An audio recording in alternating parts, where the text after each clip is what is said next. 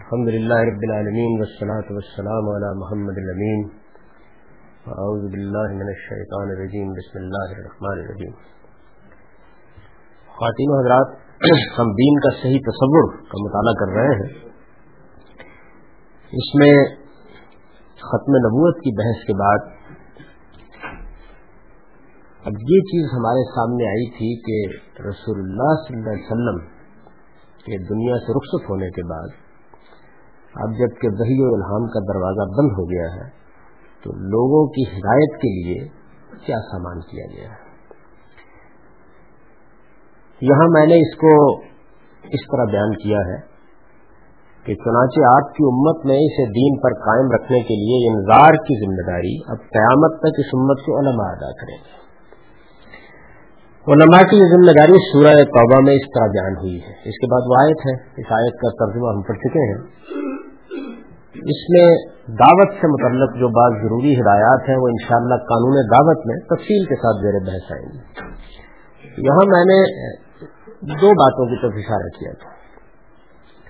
ایک یہ کہ جو کام اس گروہ کو کرنا ہے، وہ انتظار ہے۔ تو قرآن مجید نے بہت وضاحت سے خود بیان کر دیا۔ ہے دوسرے یہ کہ اس کام کو کرنے کے لیے نہ کسی دہی کی ضرورت ہے، نہ کسی الہام کی ضرورت ہے، نہ ملایالہ سے کسی رابطے کی ضرورت ہے، جیسے کہ ہمارے ہاں صوفیہ نے اس کو ایک مسئلہ بنا دیا ہے۔ بلکہ اللہ تعالیٰ نے یہ بات واضح کر دی ہے کہ اس کے لیے یہ تفق دین دین میں گہری بصیرت پیدا کرنے کی ضرورت ہے۔ یعنی جو دین اللہ تعالیٰ نے ہم کو محمد الرسول اللہ صلی اللہ علیہ وسلم کی وساطت سے دیا ہے، اس میں گہری بصیرت پیدا کرنے کے بعد لوگوں کو اپنی قوم کے لیے انذار کی ذمہ داری ادا کرنی چاہیے۔ دوسری بات جو میں نے واضح کی تھی وہ یہ تھی کہ قرآن نے یہ بتا دیا ہے کہ یہ انذار قرآن ہی کے ذریعے سے ہوگا۔ یہ بات قرآن مجید نے خود واضح کر دی ہے۔ اور نہ صرف یہ کہ رسول اللہ علیہ وسلم کے بارے میں واضح کر دی ہے، بلکہ یہ بات بھی کہہ دی ہے کہ اب قیامت تک یہی ذریعہ انذار رہے گا۔ چنانچہ میں نے یہ بتایا تھا آپ کو کہ قرآن میں یہ کہا گیا ہے کہ اوہیا علیہ حاضل قرآن ان ضلع کم بہی و مم بن یعنی یہ قرآن مجھ پر وہی کیا گیا ہے۔ اس لیے کہ میں اس کے ذریعے سے تمہیں انتظار کروں۔ یعنی رسالت محاذ صلی اللہ علیہ وسلم اپنے مخاطبین کو یہ فرماتے ہیں۔ قرآن یہ کہتا ہے کہ یہ کہیے آپ ان کو۔ آیت شروع جاتے تو کل یعنی آپ کہہ دیں ان کو یہ۔ کہ علیہ حاضر قرآن یہ قرآن مجھ پر بحی کیا گیا ہے، اس لیے کہ میں اس قرآن کے ذریعے سے تمہیں انتظار کروں اور وہ بھی جنہیں یہ پہنچے۔ گویا رسالت میں آپ صلی اللہ علیہ وسلم کا انتظار ہی اصل میں جاری رہے گا قیامت تک اس قرآن کے ذریعے سے۔ تو قرآن مجید کے ذریعے سے جب یہ انتظار ہونا ہے، تو اس کے بعد پھر میرے نزدیک دین کی خدمت کا جو کچھ بھی تصور بنتا ہے وہ اصل میں تین نکات پر مبنی ہونا چاہیے۔ یعنی ایک یہ بات کہ اس کا اہتمام کیا جائے کہ وہ لوگ جن کو اللہ اس کی توفیق دے کہ وہ اپنی زندگی دین میں گہری بصیرت پیدا کرنے کے لیے وقف کرنا چاہے، اس کا اہتمام کیا جائے کہ وہ دین میں گہری بصیرت پیدا کر سکے۔ یعنی کچھ لوگوں کو اللہ یہ توفیق دے کہ جیسے انسان زندگی میں مختلف شعبوں کو اختیار کرتا ہے، کوئی آدمی طب کا شعبہ اختیار کرتا ہے، کوئی سائنس کا شعبہ اختیار کرتا ہے، کوئی کاروبار کا شعبہ اختیار کرتا ہے۔ تو اس طرح کچھ لوگوں کو جیسے کہ قرآن نے کہا ہے اس امت میں قیامت تک نکلتے رہنا چاہیے۔ یہ نہیں کہا کہ ساری امت نکل کھڑی ہو، کچھ لوگوں کو نکلتے رہنا چاہیے۔ اور اس کا اہتمام رہنا چاہیے۔ یعنی امت کے اوپر گویا یہ ذمہ داری عائد ہوتی ہے مسلمانوں پر کہ وہ اس کا اہتمام کرتے رہیں کہ کچھ لوگ خدا کے دین کی سچی بصیرت حاصل کرنے والے پیدا ہوتے ہیں۔ ایک چیز یہ ہے۔ دوسری چیز یہ ہے کہ قرآن مجید کیونکہ انتظار کا ذریعہ ہے، یہ بات خود قرآن سے واضح ہو گئی۔ تو قرآن مجید کے اس انتظار کو لوگوں تک پہنچایا جاتا ہے۔ اب ظاہر ہے کہ وہ قرآن کے ذریعے سے پہنچنا ہے۔ تو ہم جب اپنی تاریخ پر نظر ڈالتے ہیں تو معلوم ہوتا ہے کہ پہلی دو تین صدیوں تک تو قرآن کی زبان اور اس کے اسلوب کا کوئی مسئلہ نہیں پیدا ہوا۔ اس لیے کہ بہت قریب الحد تھے لوگ۔ اور جو لوگ عربی زبان سیکھ رہے تھے، وہ بھی بڑی حد تک اس عربی کے قریب تھے، جس میں قرآن نازل ہوا ہے۔ اس زمانے کا انداز، اسلوب، بات کرنے کا طریقہ وہی تھا۔ بعد کے زمانوں میں ظاہر ہے کہ خود عربی زبان بھی تبدیل ہونا شروع ہو گئی۔ اور پھر یہ دین صرف اربوں ہی تک محدود نہیں رہا، یا انہی اقوام تک محدود نہیں رہا۔ تو لہذا قرآن مجید کے تراجم بھی ہونے لگ گئے۔ اب یہ تراجم فارسی میں بھی ہوئے، پھر یہ اردو میں بھی ہوئے، انگریزی میں بھی ہوئے، اب دنیا کی سب زبانوں میں ہو رہے ہیں۔ تو قرآن مجید کی زبان کو عام کیا جائے، اور ظاہر ہے کہ سارے لوگ عربی زبان جاننے والے نہیں ہو سکتے، تو قرآن مجید کے ایسے اچھے ترجمے ہوتے رہیں، جس کے ذریعے سے وہ لوگوں تک پہنچتا رہے۔ اس کا جتنا بھی اچھے سے اچھا اہتمام کیا جا سکے، وہ کرتے رہنا چاہیے۔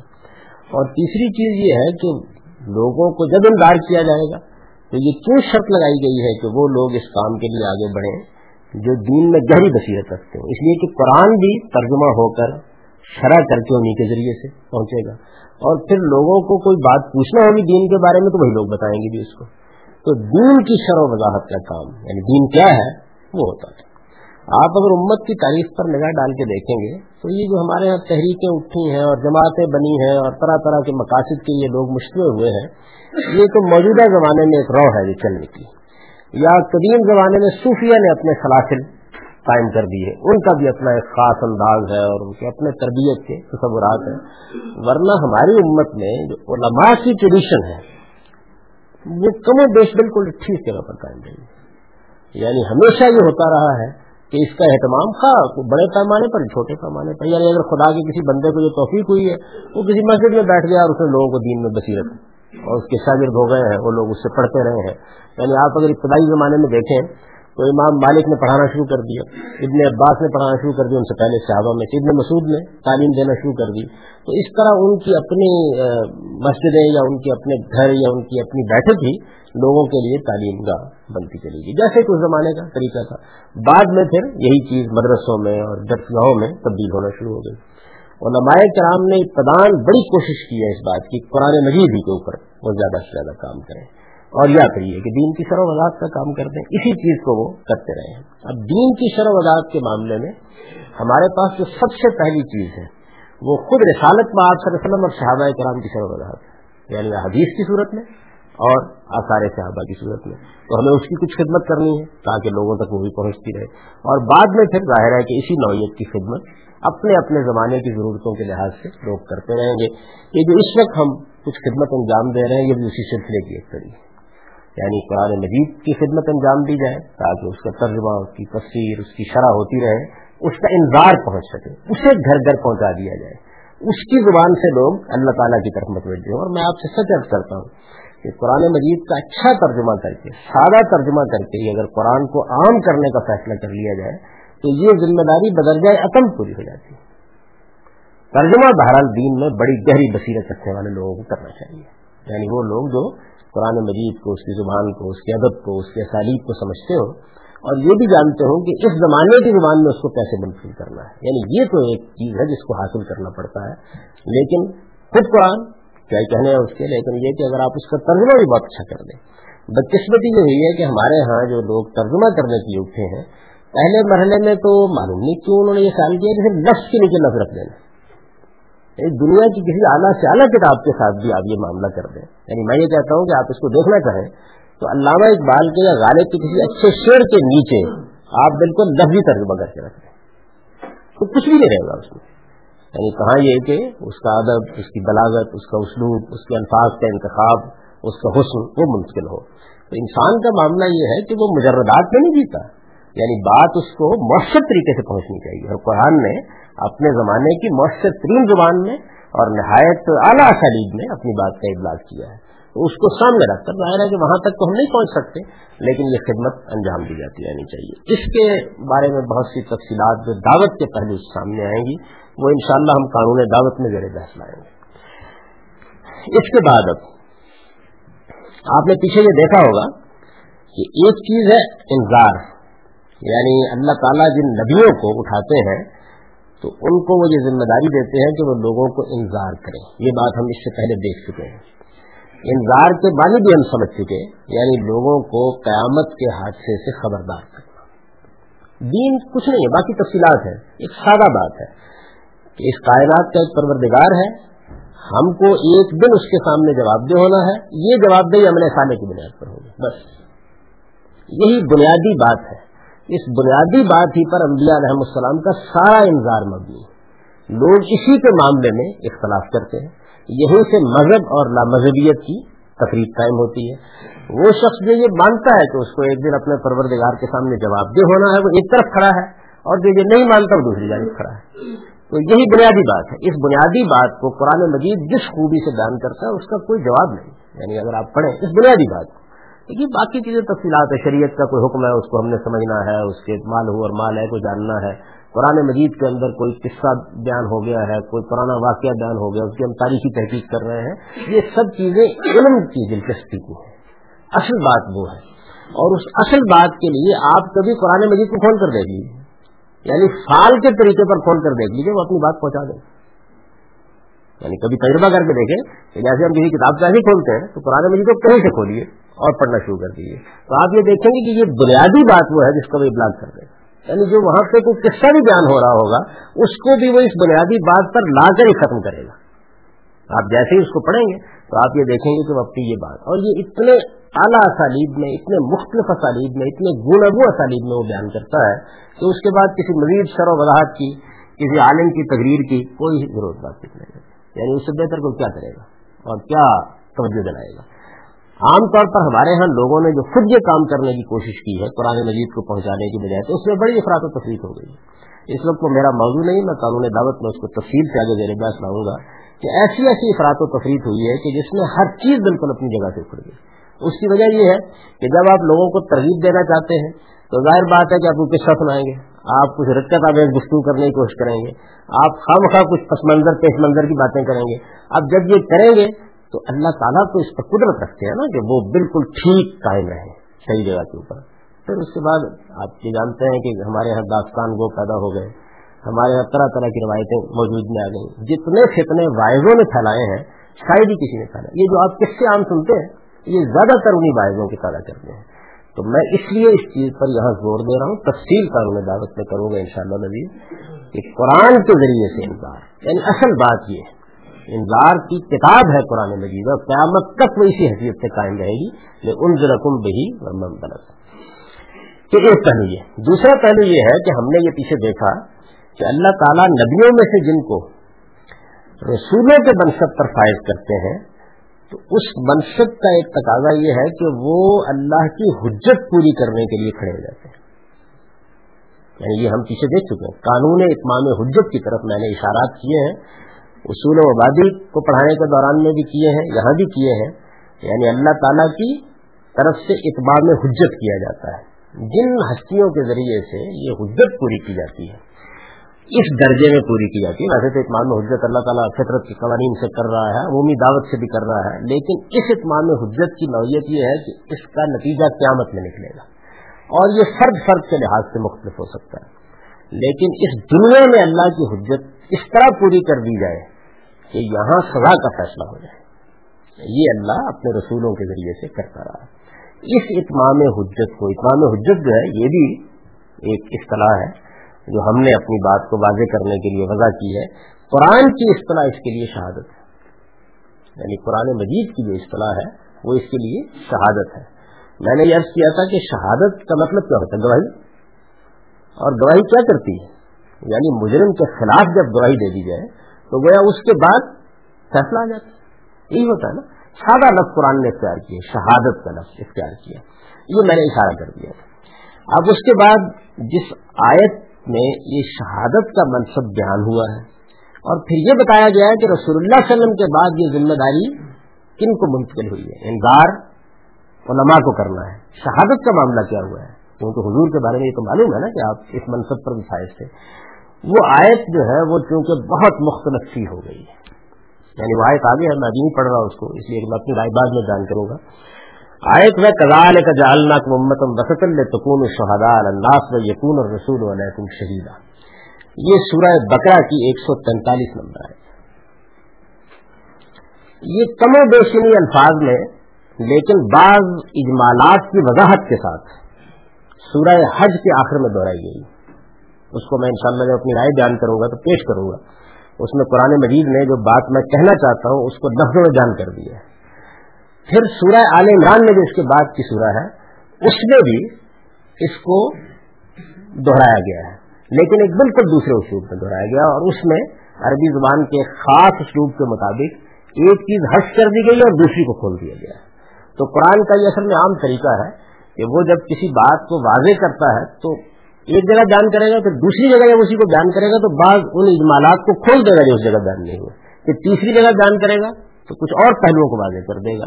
تو یہ ہم اس آیت کا مطالعہ کریں گے تفصیلی لحاظ سے، کیونکہ یہ ایک اہم آیت ہے۔ اور اسی طرح کی اس کی اہمیت ہے جیسی اہمیت اقامت دین کی آیت کی ہو گئی ہمارے زمانے میں۔ یا جیسے نبی صلی اللہ علیہ وسلم کے جو معموریت کا اعلان ہے قرآن مجید میں حول رسول ہی اس کی بڑی غیر معمولی اہمیت ہو گئی۔ تو اس آیت کی بڑی غیر معمولی اہمیت، میں پہلے یاد کرتا ہوں کہ لوگوں نے اس کو کہیں سمجھا۔ یعنی ایک نظر پہلے ہم اس پہ ڈالیں گے۔ کہ عام طور پر لوگ اس کو کس طریقے سے سمجھتے رہے یہ آپ لوگ جانتے ہیں کہ ہمارے ہاں زمخشی کو بڑی غیر معمولی اہمیت حاصل ہے۔ زبان، بیان اور اس طرح کے مسائل کے بارے میں لوگ اس دلیل القدر عالم پر غیر معمولی اعتماد کرتے ہیں۔ یہ اس کی تفصیل کا شاخ ہے۔ اور اس میں کوئی شک نہیں کہ تفسیر کی امہات کتب میں اس کا شمار ہوتا ہے۔ اس آیت کو موضوع بحث بنا رہے ہیں۔ سب سے پہلے جو مسئلہ ہے وہ یہ مسئلہ ہے کہ اس آیت میں یہ کہا گیا ہے کہ کزال کا جالنا کم امتم وسطا ہم نے تم کو ایک امت وسط بنایا ہے۔ امت کو گروہ جماعت کے معنی میں استعمال ہوتا ہے یعنی کوئی مسئلہ نہیں۔ وسط کے کیا معنی؟ سب سے پہلا سوال یہ تو وسط کا ایک مطلب تو وہ ہے کہ جو ہر بھی جاننے والا جانتا ہے، درمیان۔ یعنی جیسے آپ کے ہاں اوسط، وسط وسط، یہ الفاظ درمیان کے لیے اردو میں استعمال ہوتے ہیں عربی سے ہے۔ یعنی اس کے جو عام معنی ہے وہ ہے درمیان۔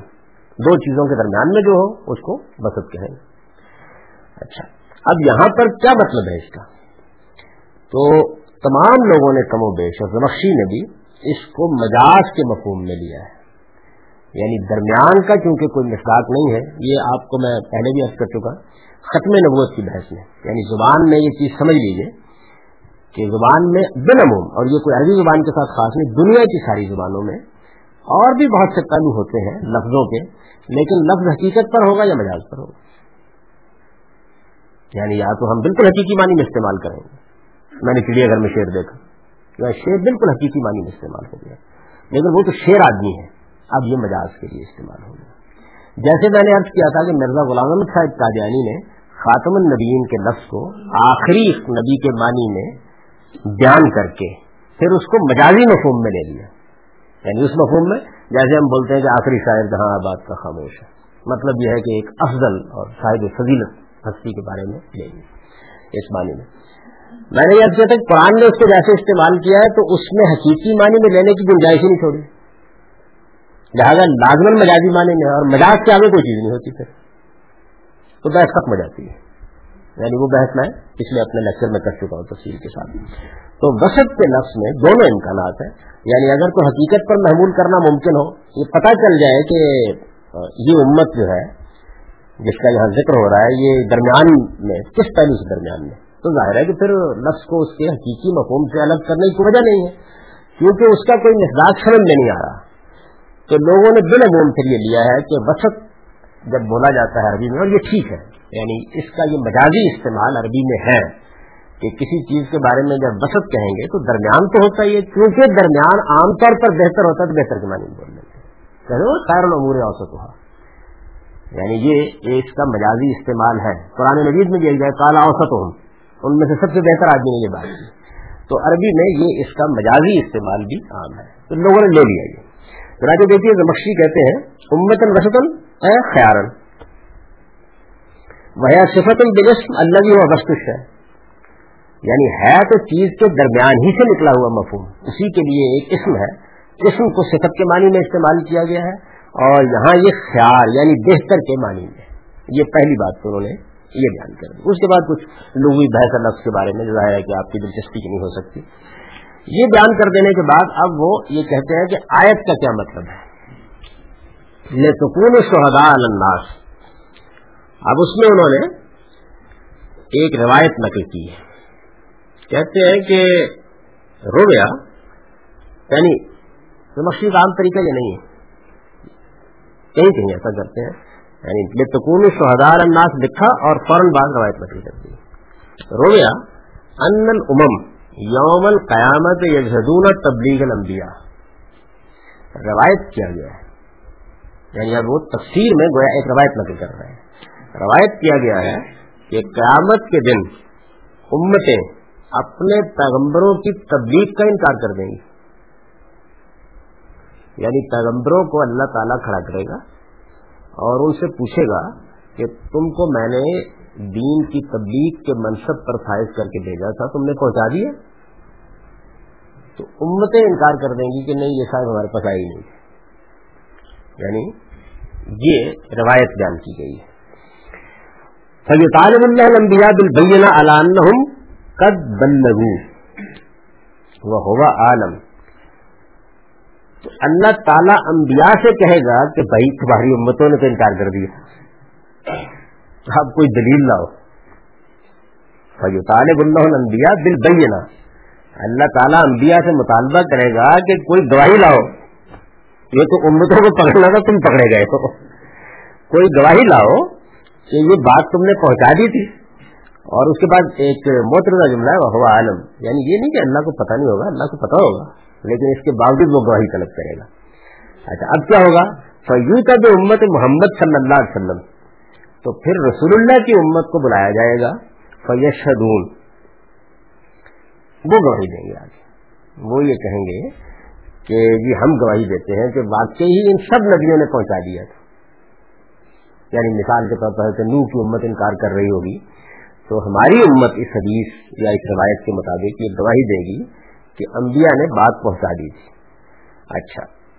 اب ظاہر ہے اس سے سوال پیدا ہوتا ہے، وہ سوال نقل ہوا ہے۔ تو الامم امتیں کہیں گی مین اینا رف تم بات یہ ہے کہ تم کو کیسے پتا چلا؟ ہم لوگ بہت دلچسپ ہے۔ ابھی میں اس میں اور آپ کو ترک بتاتا ہوں۔ تم کو کیسے پتا چلا؟ تو وہ کہیں گے تو یقول علم نہ کا بے اخبار اللہ کی کتاب ناطق اللہ لسان نبی ہے صادق۔ وہ کہیں گے کہ ہم کو اللہ نے بتایا تھا۔ کیسے بتایا تھا؟ اس نے اپنی کتاب نازل کی تھی۔ کتاب ایک صادق نبی کی زبان پر نازل کی گئی تھی۔ اس کے ذریعے سے ہم کو پتہ چل گیا تھا۔ وہ یہ کہیں گے جواب میں۔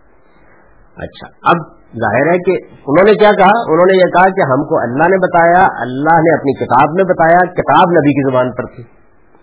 تو وجود تھا محمد صلی اللہ علیہ وسلم۔ ان نبی صلی اللہ علیہ وسلم کو بلا لیا جائے۔ وجوسن اور حال امت ہی تو ان سے پوچھا جائے گا کہ آپ کی یہ امت جو ہے، یہ کیسی ہے؟ سچ بولا کرتی ہے، جھوٹ بولا کرتی ہے؟ یعنی یہ میں نے پسند تب اگلا جملہ آپ سن لیجیے یشد و عدالت تو نبی صلی اللہ علیہ وسلم ان کا تصفیہ فرمائیں گے۔ یہ عربی کا خاص اسلوب ہے۔ مطلب یہ ہے کہ یہ اسی سے اصطلاح بنی ہوئی ہے، ہمارے یہاں قانون میں تسکیت الشہود۔ یعنی جب گواہ عدالت میں پیش ہوتا ہے، تو گواہ کے بارے میں اگر یہ سوال اٹھ کھڑا ہو کہ یہ تو خود ایک بالکل بے کردار آدمی ہے، تو پھر گواہ طلب کیے جاتے ہیں اس گواہ کے بارے میں۔ اس کو کہتے ہیں تسکیت الشہود۔ یہ عربی سے بنی ہوئی اصطلاح ہے۔ تو رسول اللہ ان کا تذکیہ کریں گے تو یہ شد و عدالت اور گواہی دیں گے کہ میری امت جو بالکل عدول ہے، یہ دین کے معاملے میں کوئی جھوٹ نہیں بولتی۔ لہذا انہوں نے بالکل صحیح بات کہی ہے۔ اب اس کے بعد زمخشی نے مزید آگے یہ کہا ہے کہ یہی وہ واقعہ ہے جس کا ذکر قرآن میں بھی ہوا ہے۔ یہی وہ واقعہ ہے۔ اور اس نے پھر آیت کا حوالہ دیا ظالے کا قول تعالیٰ کئی فائدہ جین کل امتن بے شہید جین کا اللہ شہیدہ یعنی آیت پیش کی ہے کہ یہ جو روایت بیان ہم نے کی ہے، یہ قرآن میں بھی ذکر ہوا ہے اس واقعے کا۔ یہ جو آیت ہے وہ کیا ہے؟ آیت کا مطلب یہ ہے کئی فائدہ جین امن کل امتن بے شہید تو کیا صورت حال ہوگی؟ جب ہم ہر امت کے اندر سے ایک گواہ کھڑا کر دیں۔ گے لوگوں کے اوپر۔ اللہ کل امت بے شہید ہر امت میں۔ ابھی رہی آیت بالکل دوسری بات کہہ رہی یعنی آیت وہ بات نہیں کہہ رہی ہر امت کے اندر کیفا جینا من کل امت بے شہید یعنی پھر کیا صورتحال ہوگی کہ جب قیامت میں ہر ہم ہر گروہ، ہر ہر امت کے اندر سے ایک گواہ کھڑا کر دیں گے۔ وہ جینب کا اللہ لائے شہیدہ اور اے پیغمبر، رسول اللہ خطاب کیے تمہیں تمہاری اس قوم پر گواہ کھڑا کریں گے۔ آیت کیا وہی بات بیان کر رہی ہے روایت میں یعنی آیت کا ترجمہ کیا میں نے۔ آیت کی کوئی مشورہ نہیں کر رہا۔ وہ جینب کا اللہ شہیدہ یعنی جس طریقے سے ہم نے ہر امت میں کسی نہ کسی کو بھیجا ہے، تو قیامت میں ہم اس کو کھڑا کر دیں گے کہ یہ دیکھو، ہماری طرف سے حجت تمام کرنے کے لیے یہ بھیجا گیا تھا۔ تو ایسے ہی تمہاری اس قوم قریش کو جب کھڑا کریں گے ہم، تو تمہیں کھڑا کریں گے۔ دینا بیٹا اللہ شہیدہ اور بیان کیا جاتا ہے روایتوں میں اس آیت کے بارے میں بھی، کہ رسول اللہ کے سامنے جب حضور کبھی کبھی دوسروں سے بھی قرآن سنتے تھے، یہ پڑھی جاتی تو آپ وہ پڑھتے تھے۔ یعنی یہ بڑی ذمہ داری کی چیز ہے کہ مجھے اپنی قوم پر کھڑا کیا جائے گا۔ آیت کا کوئی تعلق نہیں ہے۔ اگر مطلب آپ تعلق سمجھا سکیں گے مجھے تو میں طالب علم سمجھوں گا، لیکن بھارت زمخشی جو ہے، بڑے آدمی نے اس کو نقل کر دیا جی ترجمہ آپ کیجیے گا نا ان شاء اللہ بحث کریں گے اس کے اوپر۔ تو یہ ان کا معاملہ ہوا اچھا اب یہ روایت آپ ذہن میں رکھیے گا۔ ہم ذرا یہ روایت کا مطالعہ کرتے ہیں۔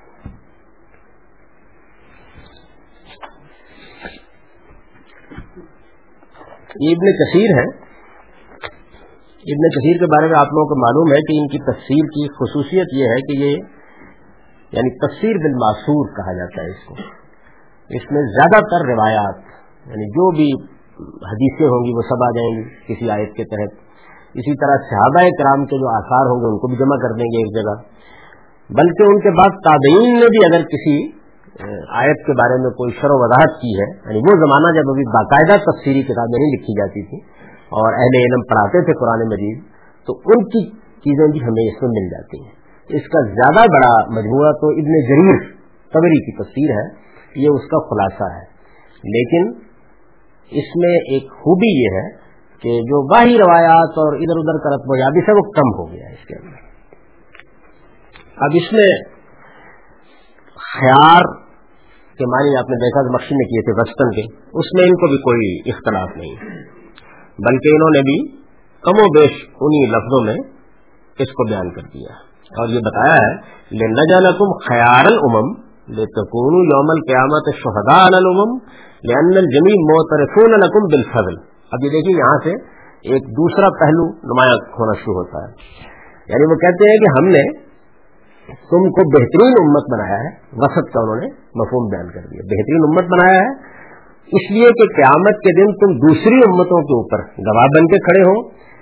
کیوں؟ اس لیے کہ سب لوگ اس دن تمہاری فضیلت مان لیں یعنی گواہ بنا کے کھڑا کرنے کا جو مقصد ہے وہ یہ ہے کہ ان جمی بہت رسون الحکم بالفضل۔ اس بات کا اعتراف کر لیں کہ بھائی تم ایک افضل امت ہو، اللہ تعالیٰ نے تم کو یہ بڑا، اس سے یہ امت خیر امت، خیر العمم یہ بنی ہے۔ یعنی یہ پس منظر ہے، اس کا یہ جملہ محترضہ ہے۔ بہرحال وسط ہاؤنال خیار والا جبت یعنی وہی انہوں نے بیان کیا، اس کے بعد کچھ زبان سے اس کے دلائل دے دیے ہیں کہ وسط کا مطلب یہاں بہترین ہے۔ پھر انہوں نے وہ روایت نقل کی ہے یعنی جو روایت زمخشی نقل کی ہے، وہ تو ذرا نیچے کے درجے کی کتابوں میں ہے۔ یہ روایت بخاری کی آپ اس کو سنیے۔ یہ روایت یہ ہے کہ کالا رسول اللہ صلی اللہ علیہ وسلم، رسول اللہ صلی اللہ علیہ وسلم نے فرمایا یدا نوح یوم القیامہ. یعنی میں فرق کی طرف اشارہ کرتا جاؤں، وہاں ساری امتوں کا ذکر تھا۔ وہ جو روایت ہم نے دیکھی، اس میں۔ اس میں سب امتوں کا ذکر تھا۔ اس کی عام طور پر یہ تخریج کر دیتے ہیں۔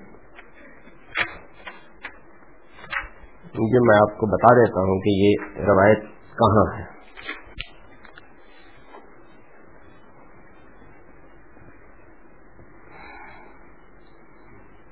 یہ روایت جو ہے، اس میں انہوں نے بتا دیا ہے نیچے کہ یہ روایت ایک موقوف روایت ہے۔ میں حدیث پر گفتگو کرتے بتا چکا ہوں یعنی جو رسالت صلی اللہ علیہ وسلم تک جس کی صنعت نہیں پہنچتی۔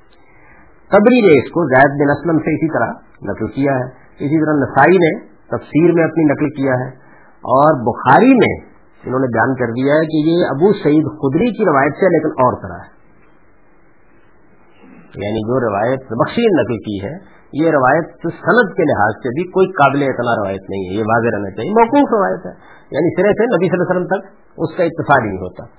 جو بخاری میں روایت ہے، وہ ہم اب پڑھ رہے ہیں۔ یہ ابو سعید خدری کی روایت ہے۔ اور یہ بخاری میں بھی آئی ہے۔ اس کو شاہ ویسے اس کے بعد ابن ماجہ نے لیا ہے۔ اور مسرد احمد بن حنبل میں بھی یہ ابو سعید خدری کی مرویات میں دو مقامات پر آئی یہ روایت۔ روایت یہ ہے کہ رسول اللہ علیہ وسلم نے فرمایا، یودا نوح یوم القیامہ. نوح کو بلایا جائے گا قیامت کے دن۔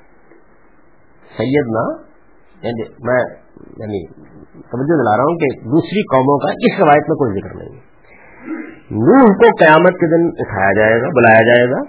تو یوکال حل بلت کا پوچھا جائے گا کہ کیا آپ نے جو ذمہ داری آپ کو دی گئی تھی، اس کا حق ادا کر دیا، پہنچا دیا؟ جو دین آپ کو بتانے کے لیے دیا گیا تھا، وہ پہنچا دیا آپ نے۔ تو یقول نام سید ننو علیہ السلام کہیں گے کہ ہاں یہ بات کہ قیامت میں انبیاء علیہ السلام کو شہادت کے لیے کھڑا کیا جائے گا، یہ تو عرض کر دیا میں نے، قرآن میں اس کا ذکر ہوا ہے۔ معاہدہ کے آخر میں سیدنا مسیح علیہ السلام کے ساتھ تو ایک بڑا مفصل مکالمہ ہے اللہ تعالیٰ کا۔ یعنی بیان کیا اس نے کہ یہ ہم پوچھیں گے ان سے اس موقع کے اوپر۔ تو ان سے پوچھا جائے گا، کیا آپ نے پہنچا دیا؟ وہ کہیں گے جی میں نے پہنچا دیا۔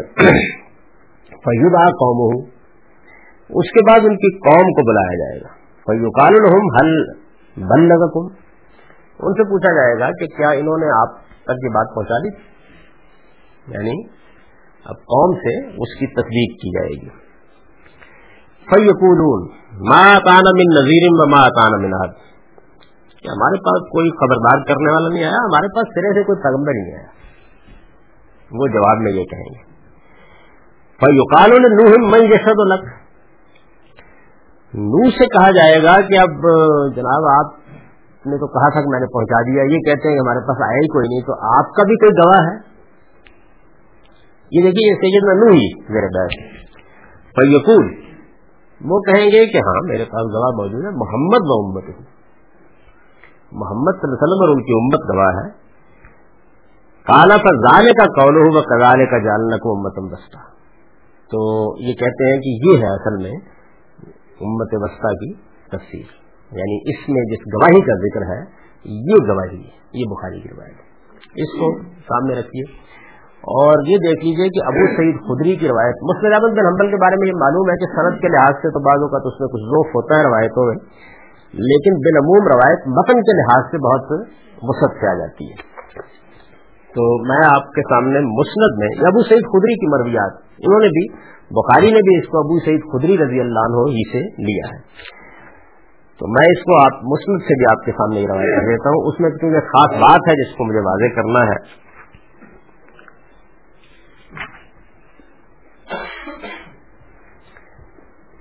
ابو سعید خدری نے اس کو اس طرح نقل کیا ہے۔ یعنی مسلم احمد میں یہ روایت اس طرح آئی۔ وہی روایت جو بخاری میں ہم نے دیکھی۔ اور وہ راوی بھی وہی ہے۔ یعنی سوائے اس کے کہ احمد بن حنبل اور ان کے بیٹے داخل ہو گئے ظاہر ہے کہ ان کی اپنی مسند ہے۔ کالا رسول اللہ صلی اللہ علیہ وسلم، رسول اللہ صلی اللہ علیہ وسلم نے فرمایا، یودا نوح علیہ السلام یوم القیامہ۔ نو قیامت کے دن بلائے جائیں گے تو یقال الح ان سے پوچھا جائے گا حل بلغ کا آپ نے پہنچا دیا۔ تو یقول نام وہ کہیں گے جی میں پہنچا دیا۔ فیودا قوموں کو جو کارن حل بلغکم؟ وہی سوال ہے جو وہاں کیا گیا تھا۔ تو یقول ما اتانا من نذیر اور ما اتانا من حج اس میں ایک چھوٹی بات یہ ہے کہ انہوں نے یہ کہا کہ ہمارے پاس کوئی ڈرانے والا نہیں آیا یا راوی کہتا ہے کہ انہوں نے کہا کہ ہمارے پاس تو کوئی بھی اس طرح کا کوئی پیغام لے کے نہیں آیا۔ تو جو کارن نو من جیسد الگ نو سے کہا جائے گا کہ آپ اس بات پر کون گواہی دے گا؟ تو یقول محمد محمد ہوں۔ وہ کہیں گے کہ محمد صلی اللہ علیہ وسلم اور ان کی امت۔ اس کے بعد فرمایا کہ فضالے کا قول ہو کزالے کا جالنا کو امت الوسطی، یہی ہے وہ جو آیت میں شہادت بیان کی گئی ہے۔ کارا وسط العدل، اور پھر تشریح کی ہے راوی نے۔ کہ وسط کا مطلب یہاں عدل ہے یعنی وہی بہتر عربی زبان میں یہ اسمانی میں استعمال ہوتا ہے۔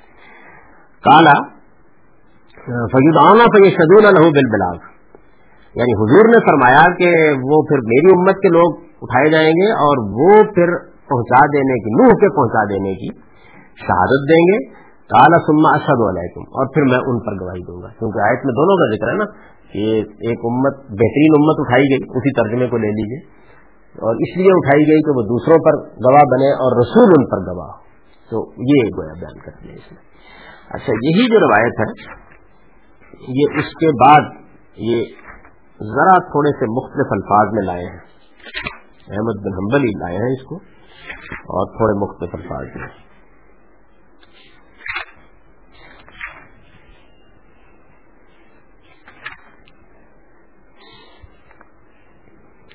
ابو سعید خدری کی روایت ہے، سند وہی ہے۔ اس لیے یہ بالکل واضح ہے کہ کوئی دوسری روایت نہیں ہے، وہی روایت ہے، لیکن بیان کرنے میں جو اختلافات ہوتے ہیں۔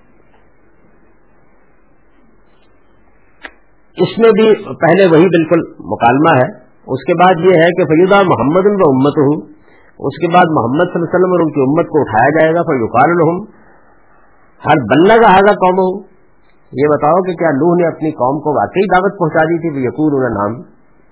تو وہ کہیں گے کہ ہاں۔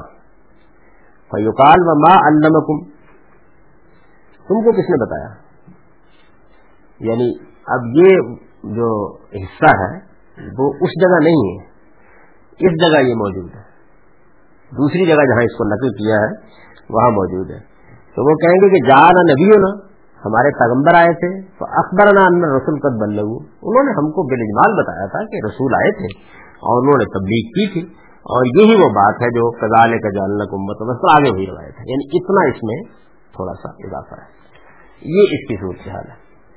ہمارے ہندوستان میں علم کی بڑی غیر معمولی ٹریڈیشن ہے۔ یعنی میں کئی مرتبہ عرض کر چکا ہوں کہ ہندوستان کا یہ شرف ہے کہ اس میں جس درجے کے اہل علم پیدا ہوئے ہیں کم اس سے پہلے پیدا ہوئے ہوں گے۔ تو ایک نظر اب اس پر بھی ڈال لیجیے یہ شاہ عبد القادر ہیں، آپ کو معلوم ہے کہ قرآن مجید کا جو ویسے تو قرآن کے اس سے پہلے بھی ترجمے ہوئے تھے، لیکن جس ترجمے کو غیر معمولی مقبولیت حاصل ہوئی ہے خاندان ولی اللہ ہی کا کیا ہوا ترجمہ ہے، شاہ عبد القادر ان کے شاید زیادہ ہیں۔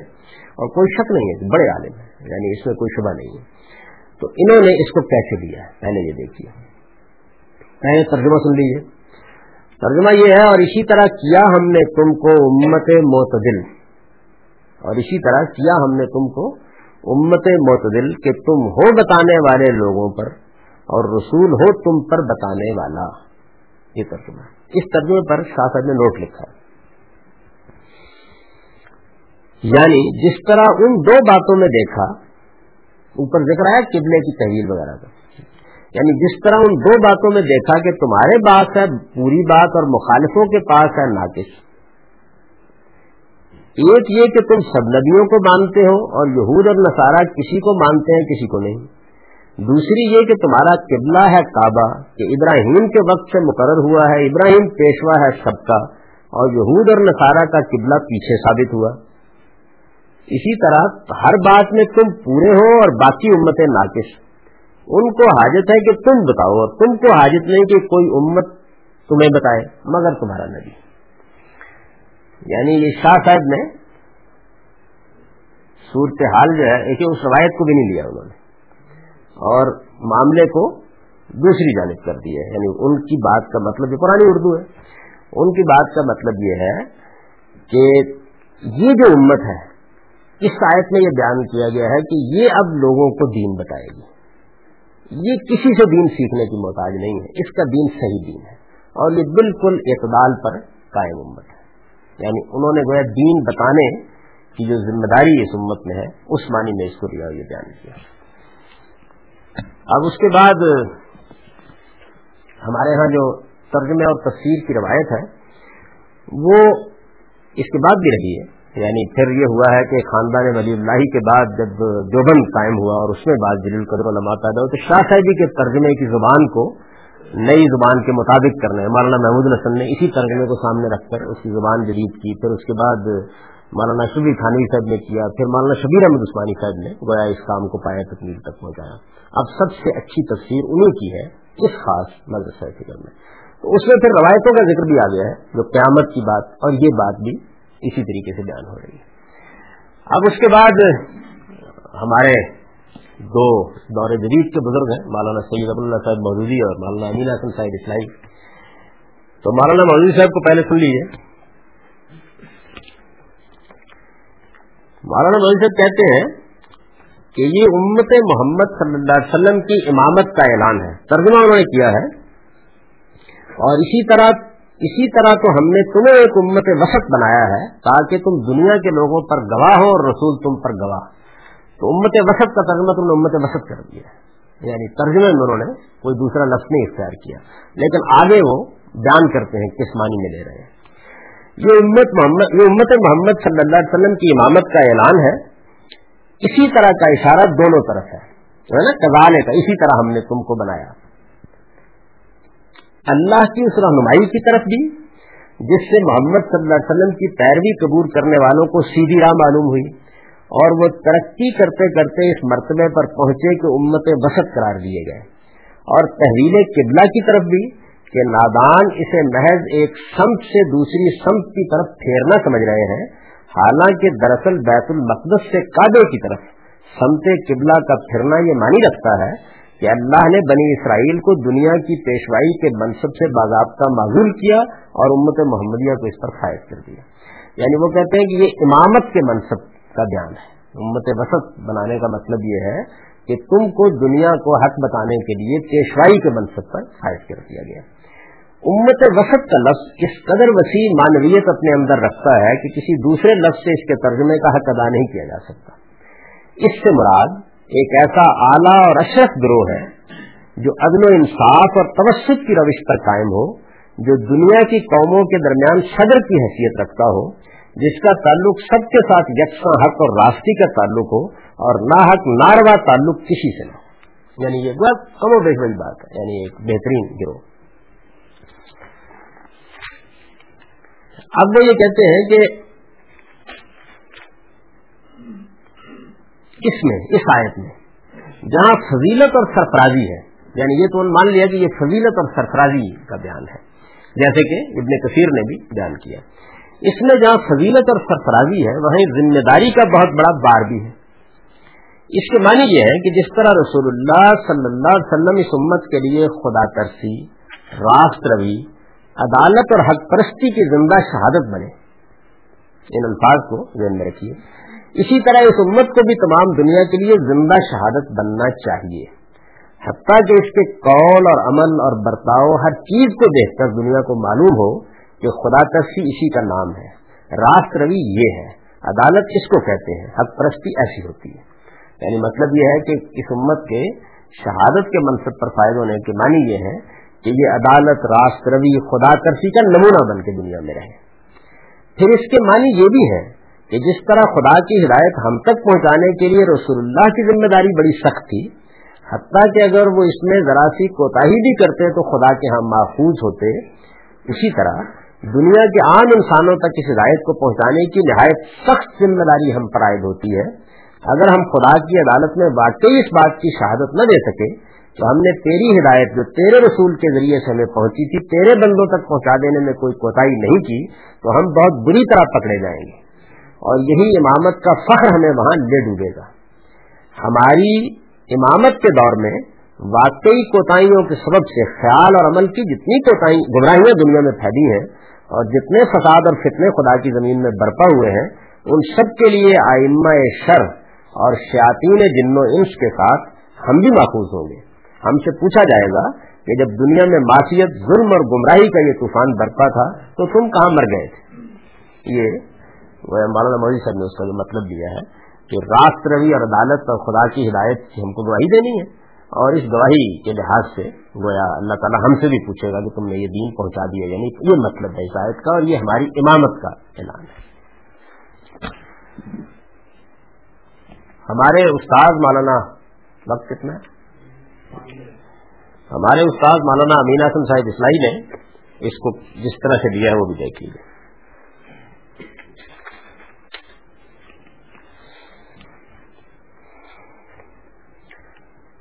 وسط کے معنی وہی ہے۔ لیکن انہوں نے بیان کیا اس کو۔ وسط لفظ ولد کی طرح مظفر اور مونس واحد اور جمع سب کے لیے آتا ہے۔ اس کے معنی ہے وہ شے جو دو طرفوں کے درمیان بالکل وسط میں ہو۔ یہیں سے اس کے اندر بہتر ہونے کا مفہوم پیدا ہو گیا۔ اس لیے کہ جو چیز دو کناروں کے درمیان ہوگی، وہ نقطۂ توسط و اعتدال پر ہوگی اور یہ اس کے بہتر ہونے کی ایک فکری دلیل ہے۔ یعنی یہ مانی وکیلی ہے۔ امت مسلمہ کو، امت وسط کہنے کی وجہ یہ ہے کہ یہ امت ٹھیک ٹھیک دین کی اس بیچ شرح پر قائم ہے جو اللہ تعالیٰ نے خلق کی رہنمائی کے لیے اپنے نبیوں اور رسولوں کے ذریعے سے کھولی ہے اور جو ابتدا سے ہدایت کی اصلی شارہ ہے۔ یہود و نصارہ اللہ کے نبیوں میں تفریق کر کے شارہ سے ہٹ گئے اور انہوں نے یہودیت اور نصرانیت کی پگڈنڈیاں نکال لی اسی طرح وہ اصل قبلے سے منحرف ہو کر مشرق و مغرب کے جھگڑوں میں پڑ گئے، لیکن یہ امت ان کج پیش کی راہوں میں بھٹکنے کے بجائے دین کی اصلی راہ پر قائم ہے۔ اس کا کلمہ تفریق کے بجائے وحدت کا کلمہ ہے، جس کا حوالہ اوپر ان الفاظ میں گزر چکا، آگے انہوں نے واحد نظر کی ہے۔ اچھا اب اس کے بعد پھر انہوں نے باقی کچھ لوگوں کی وسط کے بارے میں آ رہا ہے کہ وسط کا مطلب کیا ہے اس کی کچھ نفی کی ہے، اس کو بتایا پھر اس کے بعد اصل آیت پر لکھا ہے۔ تاکہ لوگوں پر تم اللہ کے دین کے گواہ بنو اور رسول تمہارے اوپر اللہ کے دین کا گواہ بنے۔ یہ امت وسط کے فریضہ منصبی اور اس کے قیام کی ضرورت کا بیان ہے۔ اوپر کی تفصیلات سے یہ بات اچھی طرح واضح ہو چکی ہے کہ اللہ تعالیٰ نے جن لوگوں کو رہنمائی کے منصب پر معمور کیا تھا، انہوں نے خدا کے مثاق کو توڑ دیا یعنی یہود و نصارہ جو پہلے معمور ہوئے۔ اس کی شریعت میں تبدیلیاں کر دی، اس کی سرات مستقیم گم کر دی، اس کے مقرر کیے ہوئے قبلے سے منحرف ہو گئے۔ اور جن شہادتوں کے وہ امین بنائے گئے تھے، ان کو انہوں نے چھپا لیا۔ ایسے حالات میں عالم انسانیت کی سب سے بڑی ضرورت اگر کوئی ہو سکتی تھی، تو یہی ہو سکتی تھی کہ اللہ تعالیٰ ایک ایسی امت برپا کرے جو خدا کی سیدھی راہ پر قائم ہو، جو اللہ کے رسول کے ذریعے سے اصل دین کی حامل بنے اور پھر رہتی دنیا پر لوگوں کے سامنے اس دین کی گواہی دے۔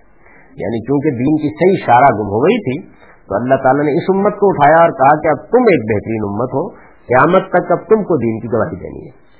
رسول تم پر گواہ ہو اور تم لوگوں پر گواہ ہو سے یہ بات واضح طور پر نکلتی ہے کہ شہادت الناس کا جو فرض آ حضرت صلی اللہ علیہ وسلم پر بحثیت رسول کے تھا، آپ کے بعد آپ کی امت کی طرف منتقل ہوا۔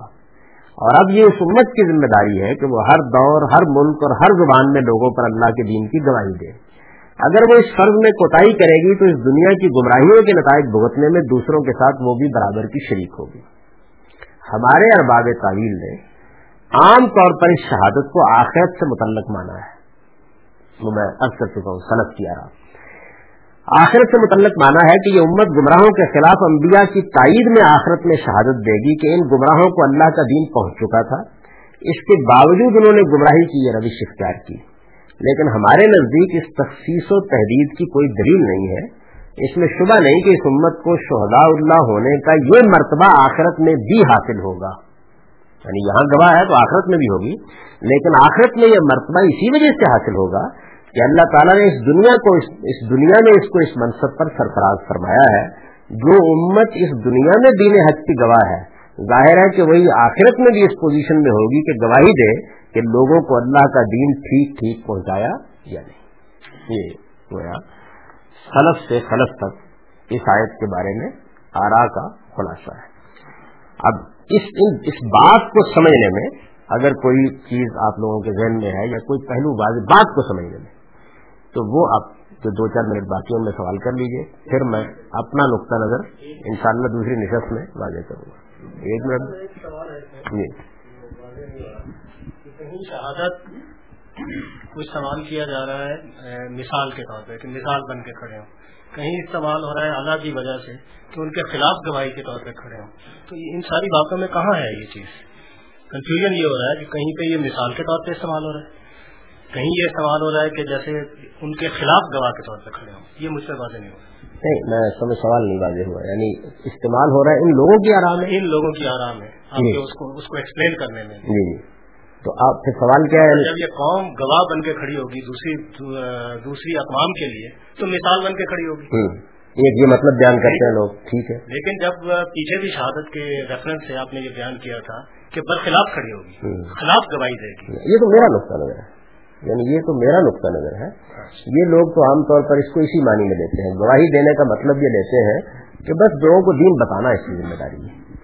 اور اس زمانے میں اب جو آخری گویا ہماری قدیم ٹریڈیشن کا آخری عالم میں کہتا ہوں ان کو مولانا وحید الدین خان صاحب بڑے لوگوں میں سے وہ بھی کم و بیش اسی معنی میں رہتے ہیں۔ یعنی یہی مفہوم لیتے ہیں۔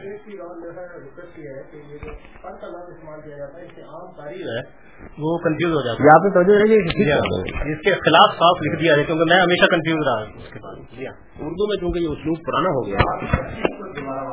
جی سات بج کے پچیس منٹ پر آٹھ بج